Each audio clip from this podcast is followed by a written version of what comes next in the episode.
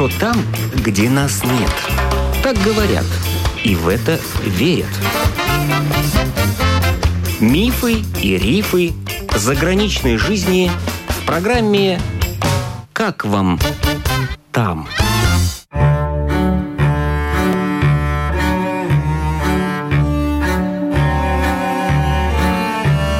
Добрый день! В эфире автор программы Галина Грейдена. Никита Григорьев с женой Натальей и двумя детьми 9 лет назад решили уехать из Латвии в Израиль. А сейчас подумывают о возвращении обратно домой. Сейчас 9 лет прошло. Вы считаете, что сделали ошибку или сделали все правильно? Думаем, что сделали ошибку. Вы приехали к кому-то или просто ни к кому не было ни знакомых, ни родных? Никому мы ехали сюда. Я даже, в принципе, толком и не знал, куда мы едем. Просто было интересно. Я просто не представлял, что настолько может быть жарко. Где это находится? То есть на обум. Мы здесь не были заранее ни одного раза, ни одного дня. Ну, наверное, когда приехали, пришлось учить иврит. Мы приехали летом в июле, и с сентября месяца мы уже пошли на курсы. Курсы здесь 5 дней в неделю, по 8 часов. Ты учишься 5 месяцев, из них месяц это у тебя каникулы выходят. Каждый день ходили как в школу. Это бесплатно, да? Курсы, да, репатриировались на Црат-Элит, это город Назарет. Верхний Назарет. Верхний Назарет считается более новым городом. Куда вас поселили сначала? Центр абсорбции. Тогда, когда мы приехали, они уже не работали. Но было уже в заброшенном состоянии, там не жил вообще никто. Поскольку у нас некуда было селить сразу, многие говорят, что их селят в гостинице, никуда в гостиницу нас не поселили. Нас поселили в Центр абсорбции. И вот там мы прожили три дня, больше не смогли, потому что это вообще кошмарные были условия на самом деле. Сняли квартиру и переехали в квартиру. Как работу искали, где? Работы здесь очень много, она в основном заводская. У специальность была, я работал строителем. И сюда приехал я. Поначалу вообще не знал, как сюда на стройку попасть. И как бы об этом не думал. Здесь очень много промышленных зон и заводов. Когда ты не знаешь языка, это единственное место, куда ты можешь пойти работать. Либо на уборке, либо ухаживать за пенсионерами, либо на завод. И куда вы пошли? На завод, конечно. А Наталья? Тоже на завод. А у Натальи была какая-то специальность в Латвии? У меня есть специальность, но я никогда не работала. Жили так плохо, что я не работала в Риге никогда. А какая специальность у вас?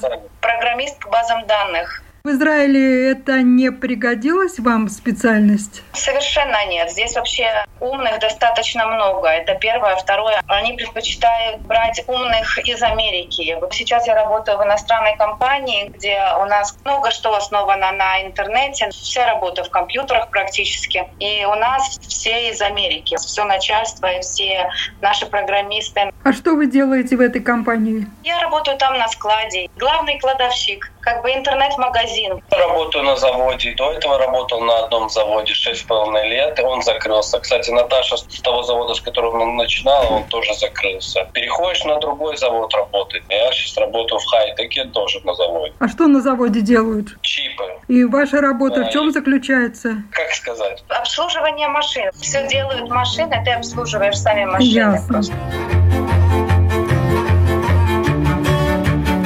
Скажите, вот вы оба своей зарплатой довольны? Ну, у нас маленькие зарплаты, цены, что надо платить. Поначалу уже этого всего не было. У нас были скидки на это, скидки на то.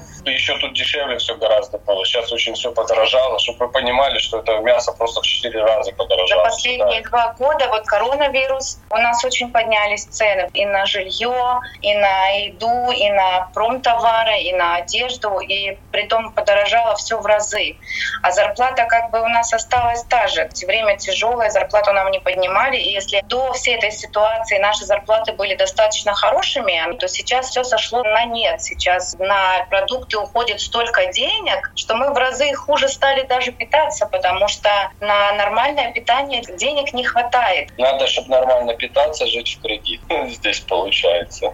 Овощи, фрукты, это все полно постоянно. Мясо мы покупаем раз-два в месяц. Чтобы понимали, там свинина простая, средняя, она порядка 20 евро стоит килограмм. Ни мясо, ни рыбу мы себе здесь позволить не можем. Далеко не каждый день. В день получки, наверное, один раз. Можно загулять, но ты уже начинаешь тратить то не свои деньги, а деньги в кредит. Здесь такая карточка, которая называется виза. Если ты сегодня покупаешь ты можешь даже как местные здесь делают, они там платеж 50 евро могут разбить на три платежа. То есть сегодня съела, а три месяца платишь. И вот так вот, если здесь жить, все время там разбивать, там платить, и приходит следующий месяц, 10 число, у тебя виза снимает там кучу денег, и ты заходишь в минус, и вот так здесь живет 80% населения, и при этом это, это хорошо, как вы считаете, это нормально. Да, здесь в банках тут такая система, что есть разрешенный минус. Ты просто идешь в банк, говоришь, что не справляешься с ситуацией, что тебе не хватает хватает заработанных, допустим, денег, не хватает, и ты открываешь себе разрешенный минус. То есть ты можешь пользоваться деньгами в минус своего счета. Короче, грубо говоря, тратить больше, чем зарабатываешь. И ты можешь сам не идти. Тебе могут позвонить, тебя засыпают звонками, смс-ками, ты приходишь, давай, давай, давай, давай, тебе направо-налево дают. Ты полноценно себя чувствуешь, потому что ты ходишь в магазин, ты покупаешь все, что хочешь, ты можешь по резку съездить, когда хочешь. Потому что ты работаешь 24 на 7, грубо говоря, по 6 дней в неделю, по 12 часов. Понятно, что у тебя будет постоянный доход, и ты сможешь банк выплачивать. Они просто отпихают тебе эти кредиты. Была ситуация, что даже нам звонят с банка и предлагают взять кредит. Мы говорим, говорим, ну не надо, незачем. Они говорят, как незачем, говорит. Вот, говорит, я вижу, говорит, в отпуске давно не были, говорит, в отпуск надо поехать. Что это будете?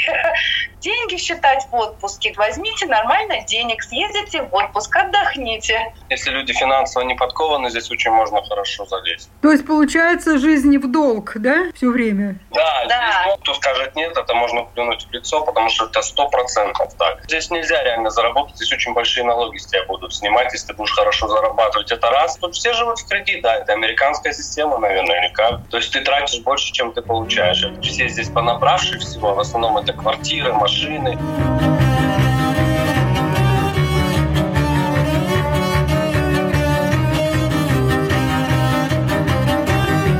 А как у вас жильем за эти 9 лет? А жильем никак, вот снимаем квартиру, да. За 800 евро хорошую четырехкомнатную квартиру в новом доме. То есть мы съехали с этого Нацрат Элита. Там квартиры были плесневшие, ужасные, там невозможно зимой жить, там постоянно мерзнешь. В общем, переехали в лучшие условия, но они стоят и денег, конечно. Многие живут в такой ситуации, что вообще банкрот. Они не могут выехать из Израиля, даже в отпуск ни насколько. У них нету счетов. Их счета только на погашение долгов. Речь идет о тех, кто не справился со своими платежами. Тоже, когда мы приехали и толком ничего нету, арендуешь пустую квартиру, нужно что-то покупать. У нас тоже была куча кредитов. При этом мы все время работали. У нас никогда не было перерывов в работе. Мы буквально вот как закончили языковые курсы, пошли работать и не останавливались ни на день. И была ситуация такая, что кредиты съедали всю нашу зарплату полностью. И мы жили только в минус. А квартиры в Израиле сдают без мебели, как правило? Ну да. Да, пустые. Потому что 50%, грубо говоря, или даже больше бомжей, если так можно выражаться, которые все время переезжают. То есть здесь перевозки квартир это актуально. То есть пустая квартира, ты постоянно переезжаешь со своей мебелью. Купить да. здесь свое жилье, это вообще в данной ситуации, это просто нонсенс. Люди покупают, я не спорю.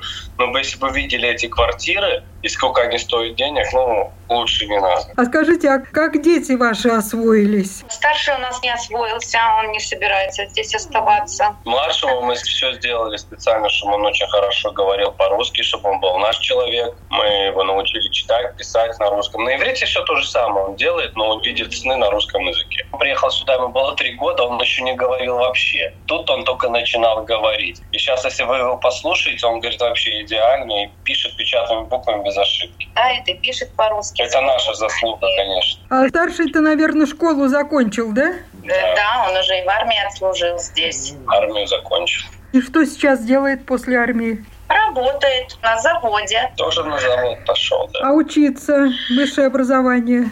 Ой, ну высшее образование я не знаю. Среднее не получил полноценно, потому что он не сдал кое-какие экзамены, ему очень тяжело было внедриться и понять. Он, да, он приехал уже подростком. Обязательный предмет здесь это и Танах, изучение Танаха. Это как наша Библия, их не Тора. И он здесь обязательный. И если ты не сдаешь экзамен по Танаху, то тебе не дают аттестат. Он не получил даже аттестат. У него есть бумага, что он сидел 12 классов, но этого мало попасть в институт, то тоже очень сложно. Не так просто. Здесь есть курсы психометрии. Чтобы это пройти, сдать, это надо идти учиться. Кучу денег стоит. И университет это очень, тоже. И очень дорого. Не факт, если ты выучишься, ты тут будешь работать. Потому что все прекрасно знают, что здесь все через лад. То есть если сейчас посмотреть и где-то в интернете увидеть, люди уезжают, будучи инженерами, здесь работают на простых работах, зарабатывают на 200 евро больше, чем я. Уезжают в Англию и там чувствуют себя нормально, и у них другие зарплаты. Здесь, если тебя нет платы, и ты не чей-то брат, сват, какой бы бумажки у тебя не было, ты будешь все время вот на одном уровне находиться здесь. А младший сейчас в каком классе? В седьмом. В седьмом. Ну, у него получше с языком и все, да? Так, вроде бы получше. Но все равно ребенок из светской семьи, опять же, этот тонах никак ему не заходит, потому что как зубрить Библию, но не заходит ему. У нас в семье нету верующих. Нужно всем этот э, тонах сдавать и верующим, и неверующим. Да, да это да. обязательно. И в том-то и дело, что это обязательный предмет.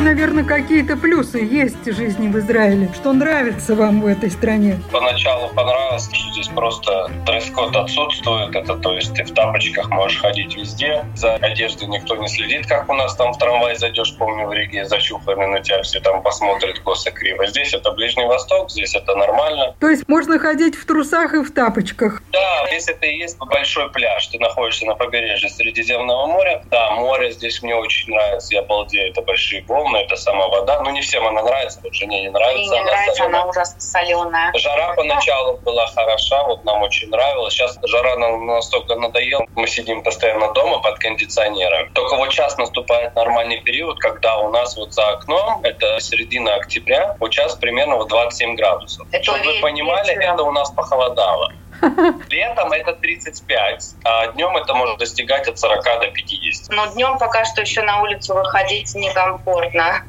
Солнце еще жарит, но весело. Хорошо, что хоть вечером можно выйти на улицу. 4-5 да. месяцев люди безвылазно сидят дома, выходят только по вечерам. Как израильтяне вам? Мы даже не обзавелись местными друзьями, нас, скажем. Да, за 10 лет у нас нету ни друзей, никого. Они друг другу улыбаются, они, да, отзывчивы, но в то же время они как бы... Если взять латвийскую ментальность и вот эту восточную ментальность, они не могут стоять даже рядом. Ладно, мы взрослые люди, но сын наш старший, он когда приехал, он пошел в школу, и он пришел, и он сразу сказал, я никогда не буду общаться с этими детьми. Почему? И по сей день он действительно с ними не общается. А в чем дело? Они очень шумные, они очень взрывные, они много дерутся. Девочки, он сказал, все грязные, немытые, лохматые. Вот. А с одной стороны, мы когда приехали, да, это такой своеобразный отдых от вот этого бесконечного приведения себя в порядок. Тебе надо выйти из дома причесанной, чистой, умытой, отглаженной, ты должна идти так туда-сюда, и даже на рынок ты не пойдешь как чучело, потому что это неприлично. Здесь этого ничего нету. Люди выходят, вот он как проснулся, так и пошел куда-то в магазин по делам, он может так идти в банк, он может так, им все равно куда идти. Также ведут себя и дети. Они в чем проснулись, и вот такие же нечесанные, неумытые, в этой же пижаме идут в школу. Самое интересное, у них даже в школе здесь, поскольку такая жара, нету гардероба. Для нас тоже было очень диковинно, то, что мелкий пошел в школу, допустим, а ему вот у него первый урок, поскольку еще не было жары, у него тренировка на улице. Ну да, физкультура. Он в этой же одежде пробегал, а потом должен весь день сидеть. Потный, грязный, вонючий. То есть куртку некуда сдать, переодеться тоже негде, хотя школы большие, они не маленькие. Столовых тоже нету. Вы задержались на целых 9 лет. Теперь есть мысль да. вернуться? Трудно отсюда выбраться, но мы планируем выбраться. Приехать сюда легко на самом деле. Если есть какие-то корни, приехать сюда можно вообще без копейки денег, и ты как бы, ну, выплывешь как-нибудь. Тяжело, но выплывешь, на еду тебе хватит. А потом получается, что ты а... здесь только работаешь по 12 часов, чтобы только просто свести концы с концами. Я мужу сказала, что говорю, знаешь что, я говорю, если все равно сидеть в заднице, то лучше дома.